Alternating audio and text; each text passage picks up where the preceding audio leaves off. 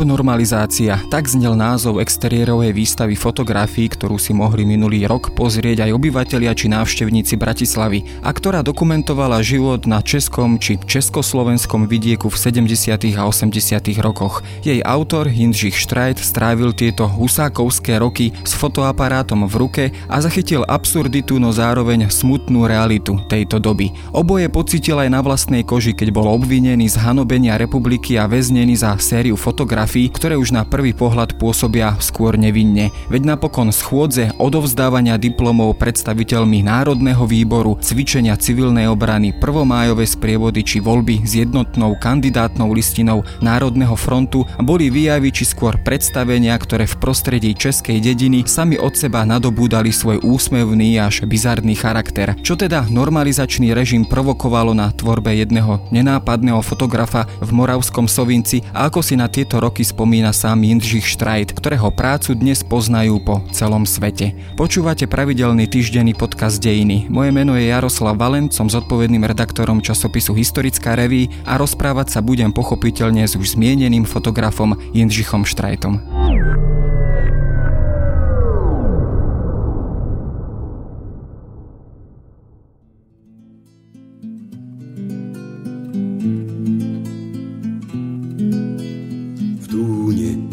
Mlínskou strouhou, vteřinu pouhou, zdrží se prout.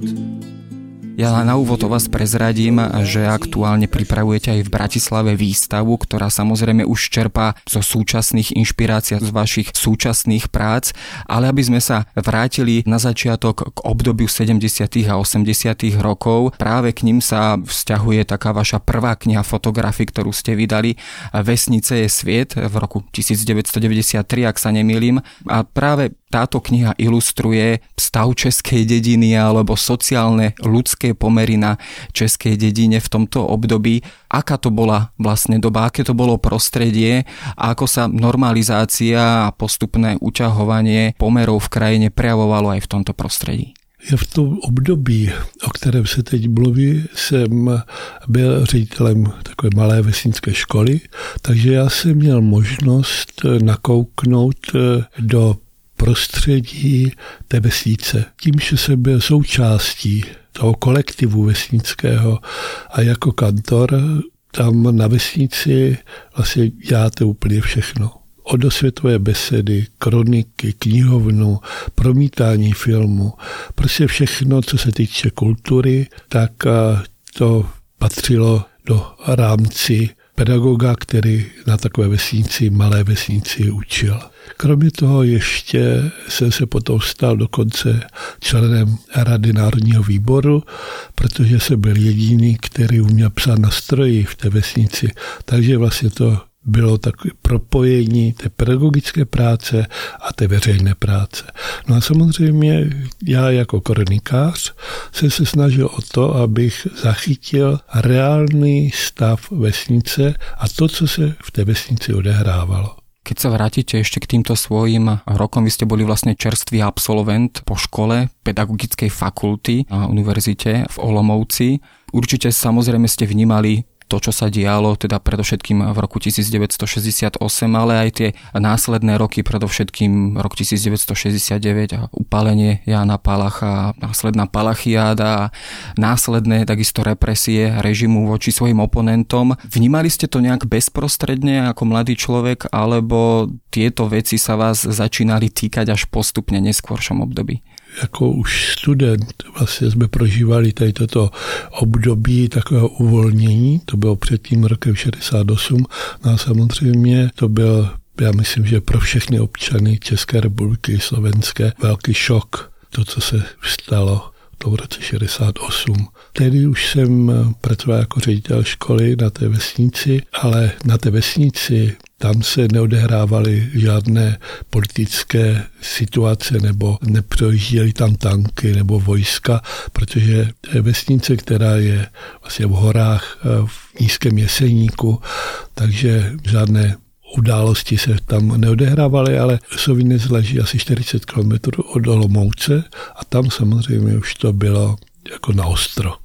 Keď si prezriete tú tvorbu z týchto rokov, keď ste začali vlastne fotografovať, behať vlastne s objektívom jednak či už po Sovinci, ale aj po ďalších dedinách v blízkom okolí. Veľakrát, keď teda sa dívam na tieto fotografie, všímam si predovšetkým také tie scény oficiózneho, na prvý pohľad oficiózneho charakteru, to znamená odovzdávanie diplomov, povedzme voľby, komunistické voľby, neslobodné voľby, ktoré boli akousi demonstráciou sily daného režimu, prvomájové sprievod podvody a tak ďalej a tak ďalej. Napriek tomu tieto scény vyzerajú často veľmi rozpačito, veľmi zvláštne, niekedy tí ľudia pôsobia na nich bizardne a zároveň smutne. Vyhľadávali ste cieľene práve takéto scény alebo práve takéto udalosti režimového charakteru, aby ste svojím spôsobom ilustrovali vlastne aj postoj týchto ľudí vlastne k tomuto režimu. Mě tyto situace zajímaly. Zajímaly mě proto, protože na té vesnici působily daleko absurdněji než ve městě. To, co se odehrávalo ve městě, se odehrávalo i na té vesnici. Ale tím, že to bylo v malém měřítku, že to byla vlastně taková v uvozovkách hra na volby a na všechny tyto věci, že to mělo vlastně až takový surrealistický nádech. Samozřejmě, že jsem to chtěl zachytit, ale to nebylo jediné téma. Mě zajímá obyčejný život. A tím, že jsem žil na té vesnici, celý život žijí na vesnici, tím, že jsem to znal, že jsem znal ty lidi, tak eh, se to považoval za úplně normální. Ale jestliže se to potom konfrontovalo s tím, co lidé žili ve městě, tak tím se to dostalo do takové absurdní roviny. Abychom mohli v dalších letech udržet a podle možností dále zlepšovat vysokou materiální a kulturní úroveň života pracujících.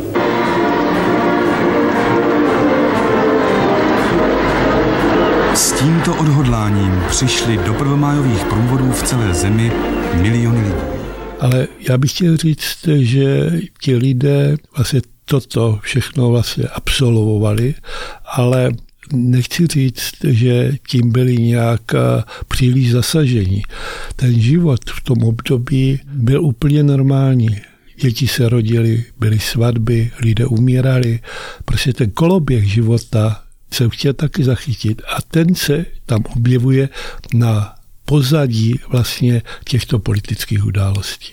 Ktoré témy ste si možno vyberali práve v tomto období 70. 80. rokoch, ktoré aj istým spôsobom možno charakterizujú danú dobu. Viete možno vymenovať niektoré vyslovene, ktoré platia pre práve tento normalizačný systém? Mě zajímali schůze.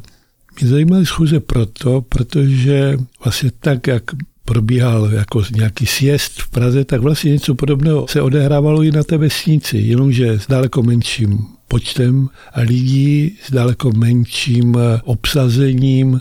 Samozřejmě, že to působilo absurdně, když tam sedělo několik starých lidí, ale vlastně ten obsah byl podobný nebo stejný téměř, je, že se tam stejné proklamace řešily, stejná výzdoba, že všude vysel obraz prezidenta, byly tam plagáty připomínající vlastně budování socialismu, hesla a tak dále. Takže toto všechno, ta kulisa byla stejná jako při sjezdu nebo při takových konferencích třeba v Praze nebo ve velkých městech. Ale chtěl jsem, aby to bylo nafotografované, aby bylo vidět, že ti lidé žijí vlastně podobný život, jako vidí v televizi, ale v té absurditě té záležitosti té vesnice. Schůzku nahradíš schůzí, pelháním chůzy, povykem klid Vůně piva a kvásku nahradí lásku, boha a cit.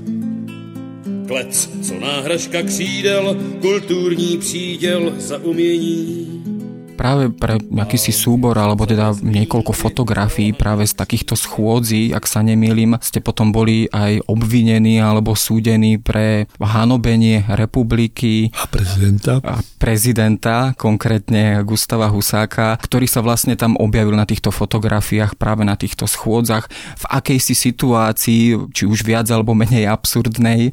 Videli ste, alebo keď ste robili tieto svoje fotografie, vnímali ste to rovnako, že by mohli byť byť nejakou zámienkou pre nejakú politickú persekúciu, alebo naopak vás to vyslovene zaskočilo, prekvapilo?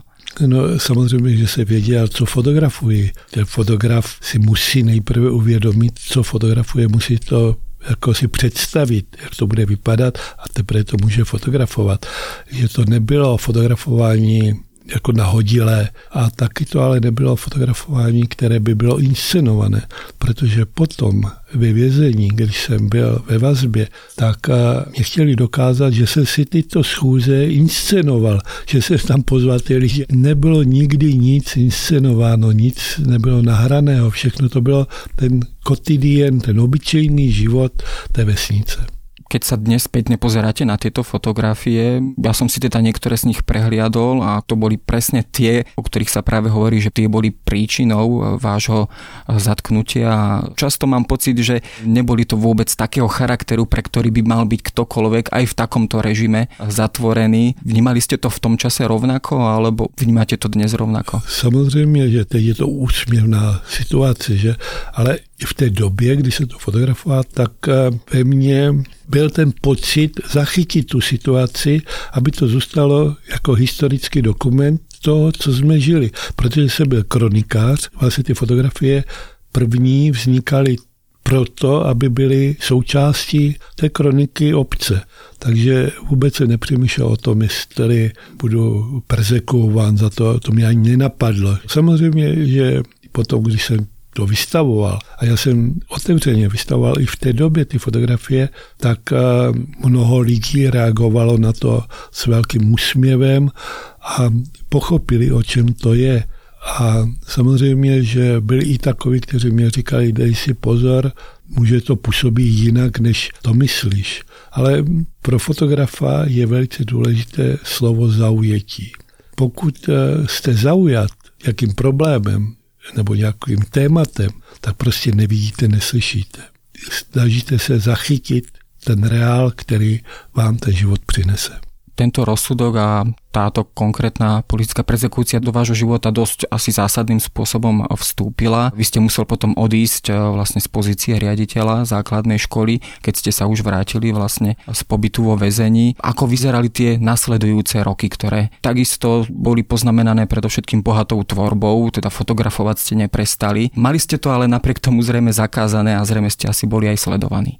Bylo to tak, že když jsem se vrátil z vazby, tak jsem nesměl vstoupit ani do budovy, kde jsem dělal předtím učitel nebo ředitel školy. První rok jsem pracoval knihovně okresního periodického střediska, protože se mnou nemohli rozvázat pracovní poměr, vzhledem k tomu, že ještě ty soudy probíhaly. Takže proběhly soudy, já jsem se znovu odvolal, protože to trvalo přibližně rok. Jakmile byl definitivně vynesen rozsudek, tak se by požádán abych rozvázal pracovní poměr. A našel se si místo na státním statku, kde jsem potom téměř 8 let pracoval. Samozřejmě, že to fotografování se nemohlo opustit. Z hodou okolností, tím, že jsem vlastně pracoval na tématu vesnice, tak mě bylo právě tímto umožněno, abych eh, dále mohl v tomto pokračovat. A dokonce s ředitelem toho státního statku jsem se domluvil, že budu vlastně dokumentovat život na státní statku. A dokonce se to měli v pracovní náplni. Samozřejmě, že když eh, se to dozvěděla policie, ta pracovní smlouva byla přepracována a tady ten bod byl vyškrtnut, ale já jsem pořád fotografoval. Měl jsem nad sebou několik lidí, kteří mě sledovali. To byla takové to příslušníci pomocné stráže, kteří nelenili hned, když mě viděli fotografovat, hlásit to řediteli. Bylo to zase úplně absurdní scény, úplně absurdní život. Samozřejmě, že jsem je odposlouchal telefon jak v zaměstnání, tak doma, ale věděli jsme o tom, kdo mě sleduje, takže byla to taková hra. Já jsem v té době ještě si vymyslel to, že v tom Sovínci, kde jsem bydlel, a že z té školy udělám galerii. Takže jsme tam se snažili vystavovat to nejlepší ze současného umění. A na tyto vernisaže se sjíždělo spousta lidí. Byla to taková undergroundová společnost nebo takové místo, kde jsem eh, představil to nejlepší z českého a slovenského umění. Takže vlastně všichni slovenští umělci, kteří byli v té době na špici, ale nemohli nikde jinde vystavovat, nebo v oficiální galerii nemohli vystavovat, tak vystavovali v Sovinci. A to tež i zase čeští umělci. Napriek tomu ste mali ale asi trošku nálepku aj medzi miestnymi ako akéhosi politického konec koncov. Boli ste takto perzekvovaní. Nemali ste povedzme problém eh, pri tom spolužití alebo teda pri tej komunikácii, vychádzaní si s týmito ľuďmi, najmä vtedy, keď ste ich chceli fotografovať, ako vás vlastne to okolie, či už v samotnom Slovinci, ale teda aj v širšom okolí na Morave vlastne prijímalo. Zrejme ste sa asi aj zúčastňovali na nejakých takých klasických rodinných akciách alebo podujatiach, či už svadbách, pohreboch a podobne. Vedeli títo ľudia vás prívať aj napriek tomu, že sa možno báli? Tak já jsem pracoval na tom státním statku a tam jsem byl velice populární, protože pořád se chodil s fotoaparátem a fotografoval jsem. Takže jsem se dostával nejen do té pracovní části, kdy jsem chodil po kravínech, po polích eh, za traktoristy a tak dále, ale jsem byl zván, jak jste říkal, do těch rodin. A že jsem měl možnost propojit tyto dvě roviny, té pracovní a té soukromé. A mohu říct, že jsem opravdu žádné problémy neměl, co se týká těch obyčejných lidí. Takže měl jsem opravdu otevřené možnosti což mi umožnilo udělat právě soubory, které jsou v současné době velice populární a velice často vystavované. Bylo to období, které přinášelo pro mě velkou radost. Já jsem opravdu denně intenzivně fotografoval, ale nesměl se vystavovat, nesměl se publikovat, nesměl se o mě mluvit. Takže to byla zase taková absurdita života, ale vůbec mi to nevadilo, protože se mohl se koncentrovat na tu svoji vlastní práci.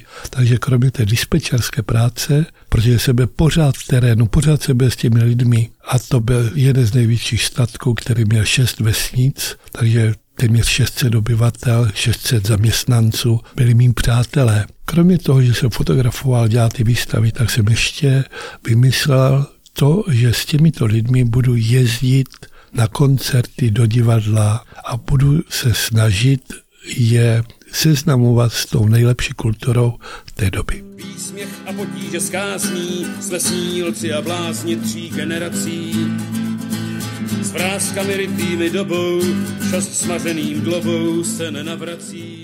Minulý rok, ja som teda spomínal v úvode, ste vystavovali aj tu v Bratislave. Tá výstava sa volala Abnormalizáce. Je to trošku taká slovná hračka, ktorá si teda evokuje, že táto doba nebola celkom normálna, bola abnormálna alebo bola minimálne absurdná. Vnímate to aj dnes takto? Zrejme tie meritka, ktoré dnes používame, by asi v tej dobe trošku zlyhávali alebo zkrátka by neboli celkom platné. Samozřejmě, že ta doba se hodně změnila, ale ta podstata vlastně zůstává pořád. A ještě k tomu slovu abnormalizace. Já jsem se snažil každý ten cyklus vydat knižně, protože to se považoval za velmi důležité vzhledem k tomu, že výstava odezní, ale ta kniha zůstává. A vždycky se se snažil oslovit adekvátní buď teoretiky, nebo spisovatele. A tady jsem oslovil Ludvíka Vaculíka, který napsal nádherný text k této knižce a vymyslel to slovo abnormalizace, vlastně tu absurditu vlastně toho života.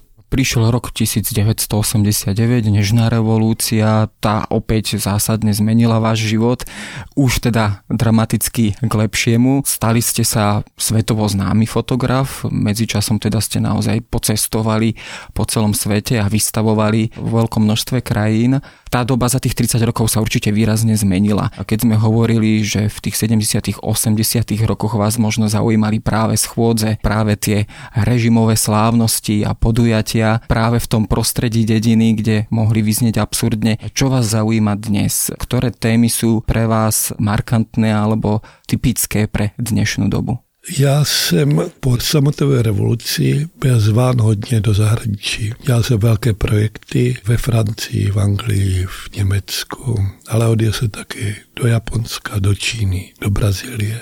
A všude se vlastně hledal to téma vesnice. Toto období pomalinku končí a já jsem se zase vracel domů, ale i tak, když jsem odjížděl do zahraničí, tak se pořád pracovat na nějakém projektu u nás. A v současné době, nebo v tom období 90. let se začal fotografovat témata, která dánlivě jsou poněkud jiná než jako ta koncentrace na tu vesnici. Jsou to sociální témata. Když jsem fotografoval staré lidi, handicapované, tělesně postižené, nevídomé. A v té době už jsem zase učil na Filmové akademii v Praze, na Vysoké škole v Bratislavě. V současné době působím na Seské univerzitě v Opavě a začal jsem pracovat na sociálních tématech. V současné době v tomto pokračuji, kdy jsem udělal velký cyklus o drogově závislých, který se jmenuje Cesta ke svobodě. Potom jsem udělal velký cyklus, který se jmenuje Kde domov můj, o lidech, kteří jsou bezdomova. A v těchto cyklech vlastně pokračuji. Udělal jsem velký cyklus z vězení, kdy konfrontuji vězně s kněžími a kaplany. Vlastně to je téma, které je velice aktuální a které je velice důležité proto, protože ti a kněží jsou velmi důležití právě pro ty vězně. E, většinou jsem fotografoval těch nejtěžších věznicích, jako je Mírov, Valdice a další, kde jsou vlastně ty nejtěžší tresty a ještě tento cyklus nepovažuji za uzavřený, když jsme dělali výstavu a vydali k tomu katalog, tak v současné době se věnují takovému téma, jako jsou domácí hospic nebo klasický hospic. Také spolupracují s katedrou sociologie, kdy vytvářím takové cykly Začalo to takým velkým cyklem Jsme ze stejné planety, kdy se fotografoval lidi, kteří si koncepčně vybrali Českou republiku za svoji druhou vlast. V loňském roce jsem dělal takový velký cyklus o Ukrajincích, v letošním roce jsou to Větnamci a Mongolci. To sú všetko témy, ktoré trošku pripomínajú stále ten váš motív mapovať a zaujímať sa o tie sociálne problémy a sociálne otázky a povedzme aj tie sociálne marginalizované skupiny obyvateľstva, teda nie tú majoritu, ale tých, ktorí sú možno niekde na okraji. Jedna takáto výstava sa práve chystá aj teraz v Bratislave, ktorá opäť prichádza s týmto motívom. Čoho presne sa týkať bude? Já jsem asi před třemi lety měl tady výstavu v Bratislavě na téma lidé bez domova a na vernisáži byl kapitán armády Spásy, tedy z Bratislavy, a požádal mě, zda bych eh, nezmapoval jejich aktivity armády Spásy tady na Slovensku. Je to organizace, která má přibližně pět let a snaží se přibližně o to, o co Charita, prostě pomoci lidem kteří jsou sociálně slabší. U armády spásy je to ještě propojeno s takovou duchovní cestou a právě o tomto je ta výstava, kterou dnes budeme zahajovat v Zíčího paláci v galerii Slovak Press Foto, kterou vede paní ředitelka Jana Garvoltová. Já jsem si uvědomil to, že umělec, fotograf pracuje na tématech, které si sám zvolí nebo je osloven, aby je zpracoval. My nemůžeme vyřešit sociální problém. Od toho jsou politici, kteří rozhodují o financích, o politice toho státu. Ale my můžeme, a vlastně to považuji za nejdůležitější úkol umělce, poukázat na ty problémy, které v té společnosti jsou. No a na tieto problémy ste poukázali v 70 80 rokoch, robíte tomu aj teraz. Ja verím, že tieto fotografie budú opäť trošku vhľadom do duše aj súčasného človeka so súčasnými problémami. Minimálne tie 70. a 80. roky takto spracované sú určitou aj potrebou pre sociológov, dalo by sa povedať. Vnímate to tak, že táto vaša práca je už dokladom danej doby, je dokladom možno aj určitej mentality, ktorá je dnes na ústup Európe, alebo tento svet e, českej alebo československej dediny ešte stále existuje? I vesnice se za těch 30 let podstatně změnila, ale i u nás vlastně to byly bývalé sudety, které byly ve velmi špatném stavu, tak e, i tam se domy postupně upravují. Zemědělství se také změnilo, už to nejsou státní statky a JZD, ale jsou to kooperativa, ale jsou to statky, které jsou na úplně jiné úrovni také je mnoho soukromých hospodařících zemědělců. Jsou do okolností, já v současné době připravuji v Praze velkou výstavu, opravdu doslova monumentální výstavu právě té proměny, kdy v Národním zemědělském muzeu v Praze si vyžádali negativy z té doby předrevoluční a oslovili mě, zda bych eh, nafotografoval současný stav zemědělství. A ta výstava bude vlastně konfrontovat tato dvě období a ukáže, kde se to posunulo, kde se to změnilo, ale také to, kde to zůstalo stejné. A nebo se to proměnilo v tom, že lidé pracují na polích, ale je to úplně jiná práce než v té době předrevoluční, že to jsou vlastně všechno stroje, které tu práci vykonávají. Těším se na to, jaká konfrontace vlastně nastane. Není to jenom konfrontace té práce, ale je to i konfrontace mých fotografií, protože v současné době už fotografuji také digitálně a barevně, takže i v tomto bude takový jako posun té proměny nejen toho zemědělství, ale i té mé fotografické práce. No každopádne je určite veľkým šťastím, že pri takýchto zmenách spoločenských a politických zmenách bolo za každým pozorné oko fotografa, ktoré tieto zmeny zaznamenalo a ktoré máme možnosť porovnávať aj my dnes tu. Ďakujeme za rozhovor.